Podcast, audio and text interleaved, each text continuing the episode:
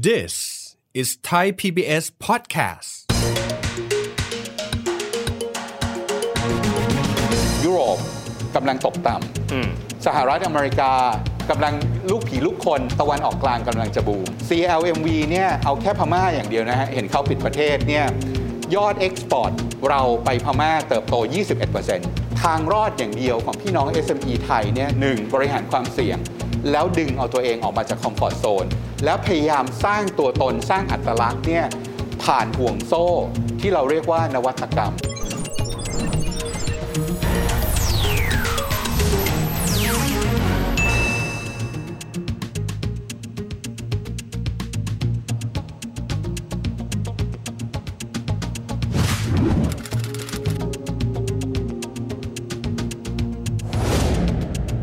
สวัสดีครับท่านผู้ชมครับ ยินดีต้อนรับเข้าสู่รายการเศรษฐกิจติดบ้านนะครับ ปัจจุบันหลายท่านอาจจะรู้นะครับว่านับตั้งแต่มีโควิด -19 เป็นต้นมาแล้วเนี่ยเศรษฐกิจไทยในหลายภาคส่วนนะครับได้รับผลกระทบเยอะมากไม่ว่าจะเป็นภาคส่วนของการท่องเที่ยวก็ดี การบริโภคภายในประเทศก็ดี แต่ภาคส่วนหนึ่งครับที่กลับมาแล้วถือว่าเป็นพระเอกค่อนข้างมาก ก็คือภาคส่วนของการส่งออกนะครับ แต่ว่าในปีนี้เองถือว่ามีปัจจัยความเสี่ยงนะครับต่อผู้ส่งออกไม่น้อยทีเดียวแม้จะเป็นเรื่องของราคาพลังงานสูง อัตราแลกเปลี่ยนที่เงินบาทนั้นอ่อนค่า ซึ่งก็มีทั้งมุมดีกับมุมไม่ดีกันด้วย วันนี้เรามาส่องกล้องดูนะครับว่าในครึ่งปีหลังสถานการณ์การส่งออกของบ้านเราเป็นอย่างไรกันบ้าง วันนี้แขกรับเชิญของเรานะครับท่านกรรมการผู้จัดการของธนาคารเพื่อการส่งออกและนำเข้าแห่งประเทศไทย หรือ Exim Bank ดรรัฐวรกิจโภคาธรดรรัฐสวัสดีครับ สวัสดีครับ ดรวิทย์ครับ สวัสดีครับท่านผู้ชมครับ ดรรัฐครับปีกว่าที่ผ่านมา กลจักรในเรื่องการส่งออกนี่ถือว่าเป็นพระเอกทีเดียวนะครับครับ แต่ทีนี้มองครึ่งปีหลังครับ หลายคนบอกปัจจัยไม่แน่นอนค่อนข้างเยอะ Exim Bank มองเรื่อง prospect การส่งออกบ้านเราเป็นยังไงบ้างครับ มันเป็นไซเคิลที่โดนชะลอจากสิ่งที่เราเรียกว่าโควิด -19 ครับ อะไรบางอย่างระเบิดเวลานะครับ สิ่งที่มันเป็นปัญหาที่ซุกเอาไว้มานานเนี่ยมันโดนเอาแช่ตู้เย็น เอาไว้ในช่วงประมาณ 18 ถึง 26 เดือนที่ผ่านมา เพราะว่าเรามีปัญหาที่หนักไปกว่านั้นอืมก็คือการบริหารจัดการในสภาวะโควิดอืมวันนี้พอทุกคนเปิดตู้เย็นออกมาเนี่ยอาหารบางจานนะครับหรือว่าสิ่งที่เราใส่ตู้เย็นไปนานมาก 20 กว่าเดือนเนี่ยมันก็เน่าบูดเน่าเสียนะครับผมแบ่งเป็น 3ตะกร้าแล้วกัน ตะกร้าที่เสียมากๆนะครับแล้วก็มีปัญหาที่มันคาราคาซังมายาวนานนะครับ อย่างทางด้านยุโรปเป็นต้นนะครับอ๋อยุโรปเนี่ยเป็นกลุ่มที่กำลังจะจมน้ำอืมเพราะฉะนั้นในภาพเนี้ยมันเป็นภาพที่เขาต้องกลับเข้าไปแก้ปัญหาภายในนะครับ ในส่วนที่ไม่จมน้ำแต่สำลักน้ำอย่างเช่น จะต้องปรับตัวดอกเบี้ยนโยบายเนี่ยถี่มาก ๆ อย่างสหรัฐนะครับ เพราะว่ากำลังทำสงครามกับเงินเฟ้ออแล้วก็ในเรื่องของตัวเอ่อ internal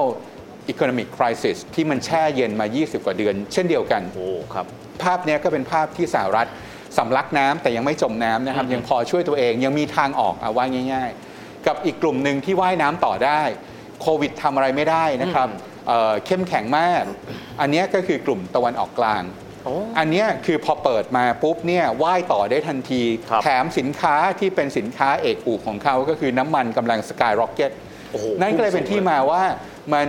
บุญเนี่ยมันสามารถมาช่วยเขาในทันเวลา เพราะฉะนั้นพอเขาเปิดประเทศปุ๊บ แล้วในมุมที่ leadership ในหลาย ๆ ประเทศของตะวันออกกลางเนี่ย มีความทันสมัยมากขึ้นนะครับก็จะเป็นเรื่องของที่เจ้าชายเข้ามาทำงานแทนคุณพ่อคุณแม่เนี่ย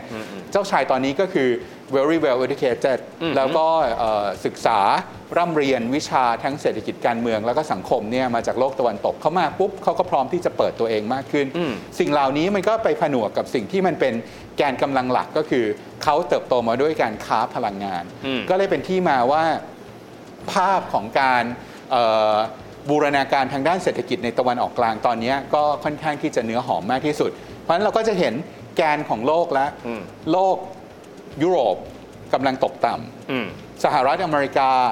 เอออยู่ในสภาพกลางๆอ่ากำลังลูกผีลูกคนอืมแต่ก็ยังพอไปได้มีความครับเชื่อว่าไปต่อได้ ตะวันออกกลางกำลังจะบูมอืมคราวนี้ลากมาดูแล้วบ้านเราล่ะนั่นสิและเอเชียล่ะ จะเป็นอย่างไร ในบ้านของเราเนี่ยข้อดีก็คือยังเติบโตได้ครับนะครับจากการที่เราใช้ Exim Index ในการวัดผลเนี่ยอืมอืมจากเดิมเมื่อสักประมาณไตรมาสที่ 4 ถ้าเกิดดรวิทย์จำได้ มันเป็นเครื่องยนต์เดียวที่ทำหน้าที่พยุงเศรษฐกิจ มหาภาคส่งออกนี่นะส่งออกทั้งหมดเลยหนึ่งใน 5 เครื่องยนต์ เครื่องยนต์เนี้ยททำหน้าที่ของมันได้อย่างดีเยี่ยมติดอยู่นะเครื่องเดียว มันติดอยู่เครื่องเดียว สูงที่สุดในรอบ 11 ปี เติบโต 17%ในปีที่แล้ว ปีนี้ยังเติบโตอยู่ไหม ยังเติบโต แต่มันก็ยุบย่อลงไปโอ้จากเดิมที่เราคิดว่าเราจะเห็นตัวเลข 2 ดิจิตเนี่ยในครึ่งปีแรกมันยัง 2 ดิจิตอยู่ครับในครึ่งปีหลังเนี่ยมันอาจจะลงมาเหลือดิจิตเดียวโอ้แล้วก็ถ้าพูดถึงเอาเฉลี่ย 4 ไตรมาสจากการที่เรามองในมุมของ Index ที่เราคิดขึ้นมาเองเนี่ยมันก็น่าจะเติบโตอยู่ประมาณ สักประมาณ 6-7%ถามว่ามันแย่ไหมมันไม่ได้แย่อืมอืมอืม GDP มันก็ส่งผลไปที่ GDP เพราะว่ามันคือหนึ่งในตัวแปรหลักของ GDP อือฮึ GDP ที่หลาย ๆ คนบอกว่าน่าจะเห็นตัวเลขเกือบเกือบอืม4ตอนนี้มันก็น่าจะอยู่ที่ประมาณอืม3แต่ถามว่า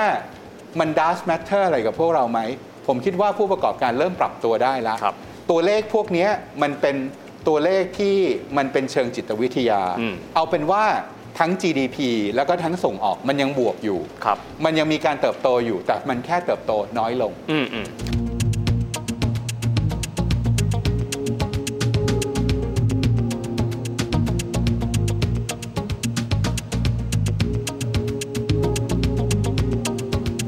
ดร.รักษ์เมื่อสักครู่พูดถึงตัวดัชนีที่เรียกว่า Exim Index อยากให้เล่าให้ฟังนิดนึงครับ เพราะว่าเราไม่ก็ได้คุยกับ sector ที่ดูแลการส่งออกค่อนข้างเยอะ ว่าเวลาที่ Exim Bank ซึ่งเป็นธนาคารแกนกลางธนาคารเพื่อการพัฒนาด้านการส่งออกและนำเข้า มองศักยภาพของการส่งออกไทยผ่านดัชนีตัวเนี้ยดัชนีตัวนี้บอกอะไรเราบ้างครับเราเริ่มต้นเนี่ยนะครับเราตั้งใจจริงๆต้องต้องบอกว่าตั้งแต่กรรมการผู้จัดการท่านที่แล้วเนี่ยท่านบอกว่าท่านอยากที่จะมี leading indicator ตัวหนึ่ง ในการที่จะช่วยรัฐบาลเนี่ยหรือว่าผู้ประกอบการในการที่จะจับ sentiment เนี่ยของการส่งออกอืม เป็นรายไตรมาสให้ได้ เราก็ไปเอาตัวแปรเนี่ยที่เราเก็บมาประมาณ 28 ปีเนี่ยแล้วเราก็ทำ time series อืมเพื่อที่จะดูว่ามันมีผลสอดคล้องกันในแต่ละช่วงเวลา โดยเฉพาะช่วงเวลาที่มันเกิดคริสิสเหมือนจับชีพจรการส่งออก จับที่พจรมา 28 ปีอืมจนในที่สุดแล้วเนี่ยเราเริ่มเห็นเทรนด์บางอย่าง เห็นเครื่องมือบางอย่าง เราก็หยิบเครื่องมือนั้นเนี่ย จากประมาณ 50 กว่าตัวแปรนะครับเริ่มต้นตั้งแต่การ turn around ของสายเดินเรือ เริ่มต้นในเรื่องของ sentiment ในแต่ละทวีป เมื่อกี้ที่เราไปท่องมา 3 ทวีปเนี่ยอเมริกายุโรปตะวันออกกลาง เราก็มีเอเชียเข้ามาผสม มีโมเมนตัมของเศรษฐกิจในอาเซียนเข้ามาผสม ทั้งหมดทั้งมวลเรากลั่นมันออกมาอืมแล้วในที่สุดเราก็ได้สูตรสำเร็จที่เราเรียกว่า Exim Index โอเค นะครับอืมเป็นหลักหน่วยแล้วภาพเนี้ยมันก็เป็นภาพที่ contribute ไปสู่เครื่องยนต์ใหญ่ ที่มันเป็นสมการที่ export เป็นแค่ส่วนหนึ่งนะครับ ไม่ว่าจะเป็นดุลบัญชีเดินสะพัด export import อะไรมากกว่ากันอืมภาพพวกเนี้ยมันก็เป็นภาพที่สามารถที่จะไป predict ได้ว่า ถ้าปีนี้ทั้งปี การส่งออกมันอยู่ที่ประมาณ 6-7% หน้าตาของ Import จะเป็นอย่างไร หน้าตาของดุลบัญชีเดินสะพัดของประเทศเป็นอย่างไรอืมและในขณะเดียวกัน GDP น่าจะอยู่ที่ประมาณค่าไหน ซึ่งทั้งหมดทั้งมวลเนี่ยมันทำให้เราเห็นว่า GDP มันเราน่าจะอยู่ที่ประมาณ 3%ครับซึ่งถามว่า 3%มันดีกว่าตอน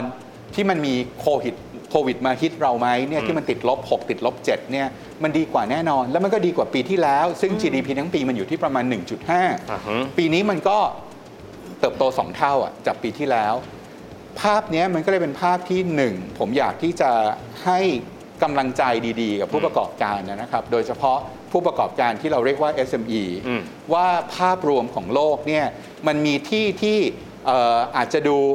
กรูมี่หดหูแต่มันก็ที่มันก็มีบางที่ที่มันกำลังจะสดใสนะครับ โดยเฉพาะตะวันออกกลาง ตอนเนี้ยเขาให้ความสนใจกับประเทศไทย หลังจากที่เรามีการเปิดสัมพันธ์นะครับ เรา reactivate relationship กับซาอุดีซาอุดิอาระเบียนะครับแล้วก็มีหลาย ๆ ประเทศที่เป็นมหามิตรของเราอยู่แล้วอืมสิ่งเหล่านี้มันเป็นสิ่งที่ในวิกฤตมันก็มีโอกาส ประเด็นของผมก็คือ เราบริหารความเสี่ยงในตัวตนของเราได้ดีแล้วหรือยังอืมอืมถ้าเมื่อก่อนเราเทหมดหน้าตัก กับหุ้นตัวเดียวอืมอืมที่เรียกว่ายุโรป หรือหุ้น 2 ตัวที่เรียกว่ายุโรปกับสหรัฐครับ อันนั้นคุณก็มีปัญหาแน่นอนอืมอืมเพราะว่าคนหนึ่งสำลักน้ำอือฮึอีกคนหนึ่งกำลังจะจมน้ำครับแต่ถ้าเกิดคุณเปิดพอร์ตที่มันมีตัวที่เข้ามาทำให้ความเสี่ยงมันอาจจะเอ่อมีความสมดุลมากขึ้น เช่น คุณเปิดพอร์ตกับตะวันออกกลางอืมคุณเปิดพอร์ตกับพี่น้องในประเทศเพื่อนบ้าน CLMV อืม CLMV เนี่ยเอาแค่พม่าอย่างเดียวนะฮะเห็นเขาปิดประเทศเนี่ยยอดเอ็กซ์พอร์ตเราไปพม่าเติบโต 21%เขาปิดประท่าเทมศกลางบรรยากาศที่เขาปิดประเทศนี่เขาปิดประเทศตั้งแต่เดือนกุมภาพันธ์ปีที่แล้วครับนะครับแล้วก็ประกาศว่าเขาจะมีเอ่อ general election เนี่ยประมาณ Q2 ต่อ Q3 ในปีหน้า ในปีหน้าอืมประเด็นคือในช่วงประมาณ 2 ปีกว่าเนี่ยเติบโต 21%ครับ Amazing ครับ นั่นคือที่มาว่าบางครั้งเนี่ยเราทำให้ภาพ ที่เรามองว่ามันเป็นปัญหาเนี่ยมาบังม่านในมุมที่ว่า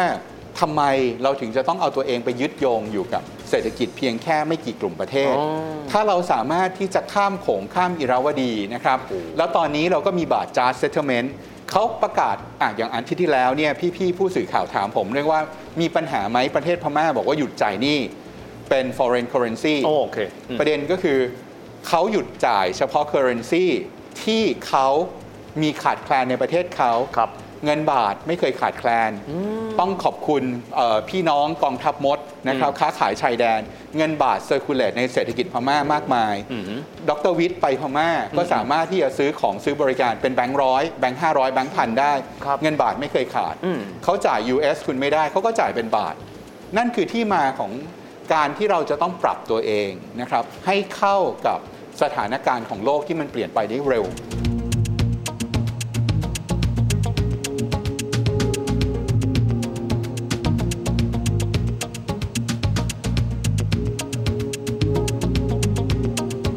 งั้นสั้นๆ ตรงนี้ก่อนที่จะหมดเวลาสำหรับตอนนี้ไปนะครับ โอกาสทางการค้าของบ้านเรากับตลาดใหม่ๆ มีอยู่ค่อนข้างเยอะ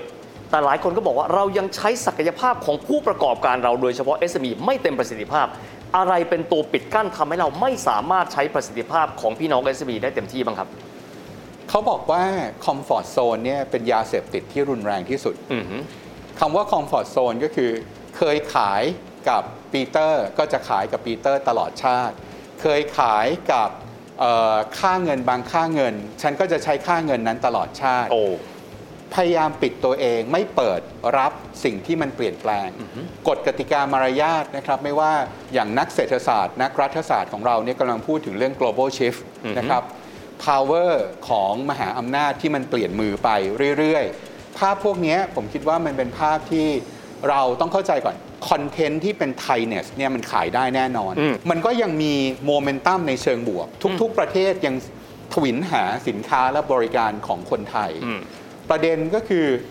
คุณเปิดประตูออกไปหาเขาหรือเปล่า อย่างเมื่อกี้ผมพูดถึงปีเตอร์ปีเตอร์ที่อยู่ที่อเมริกา ปีเตอร์ที่อยู่ที่ยุโรปเขาไม่สามารถเป็นคู่ค้าคุณได้ แต่ถ้าเกิดคุณมีมิสเตอร์หวัง คุณอืมมีมิสเตอร์หม่องครับคุณมีมิสเตอร์เหงียนอืมประเด็นพวกเนี้ยคุณก็จะไม่มีปัญหา เพราะว่าถ้าปีปีเตอร์ไม่สามารถค้าขายกับคุณได้ คุณก็มีคู่ค้าอีก 3 คนที่พร้อมที่จะเพิ่ม ปริมาณการสั่งซื้อของได้ตลอดเวลาอืมคุณต้องออกมาจากคอมฟอร์ z โซน เพราะฉะนั้นทางรอดอย่างเดียวของพี่น้อง SME ไทยเนี่ยหนึ่งบริหารความเสี่ยง แล้วดึงเอาตัวเองออกมาจากคอมฟอร์ z โซน แล้วพยายามสร้างตัวตนสร้างอัตลักษณ์เนี่ยผ่านห่วงโซ่ที่เราเรียกว่านวัตกรรมอืมบางอย่างไม่ใช่เป็นนวัตกรรมที่จะต้องมีดิจิทัลไลเซชันเข้าไปอยู่อ่าในนึกออกสินค้ามากขนาดนั้น เปลี่ยนกล่องก็ได้อืม แพคเกจจิ้งนะ เปลี่ยนแพคเกจจิ้งก็ได้อืมเปลี่ยนวิธีการบริโภคก็ได้ครับเปลี่ยนวิธีการในการนำส่งสินค้าก็ได้จากเมื่อก่อนเนี่ยต้องรอกันเป็นเดือนๆ คุณก็แค่เปลี่ยนโหมด of transportation สิ่งเหล่านี้มันเป็นนวัตกรรมที่ไม่ไกลตัวอืมคนเราชอบคิดว่านวัตกรรมคือต้องแปลงร่างอ่าฮะนวัตกรรมมีหลายระดับมาก เริ่มต้นจากการเปลี่ยนเสื้อผ้าก่อนยังไม่ต้องแปลงร่างอ๋อโอเค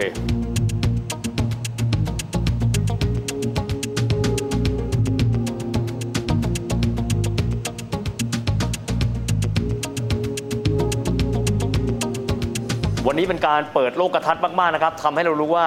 โลกโอกาสของการค้าของคนไทยที่จะไปสู่โลกภายนอกนั้น ไม่ได้มีเฉพาะตลาดที่เราคุ้นเคย มีตลาดอีกมากมาย แต่ขณะเดียวกันผู้ประกอบการต้องหันมามองครับว่า สิ่งที่กลัวอยู่กลัวอะไร และจะแก้ไขปัญหาความเสี่ยงนั้นได้อย่างไรกันบ้าง วันนี้ต้องขอบคุณดรรักมากๆนะครับที่มาคุยกับเราขอบคุณมากครับดรครัอบคุณครับดรวิทย์ครับ ต้องบอกว่าโลกในปัจจุบันนะครับความมั่งคั่งไม่ได้จำกัดอยู่เฉพาะอเมริกาก็ดี ยุโรปก็ดี แต่ยังมีอีกหลากหลายตลาดนะครับที่ต้องการสินค้าจากบ้านเรา ทีนี้ขึ้นอยู่กับเราแล้วล่ะครับว่าเรากล้าที่จะเปิดประตู แล้วเดินหน้าค้าขายกับพวกเขามากน้อยขนาดไหนสำหรับวันนี้เวลาหมดลงแล้วนะครับ พบกันใหม่โอกาสหน้า สวัสดีครับ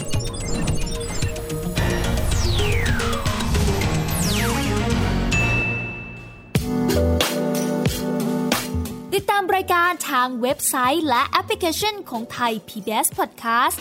Spotify SoundCloud Google Podcast Apple Podcast และ YouTube Channel Thai PBS Podcast Thai PBS podcast. View the world via the voice.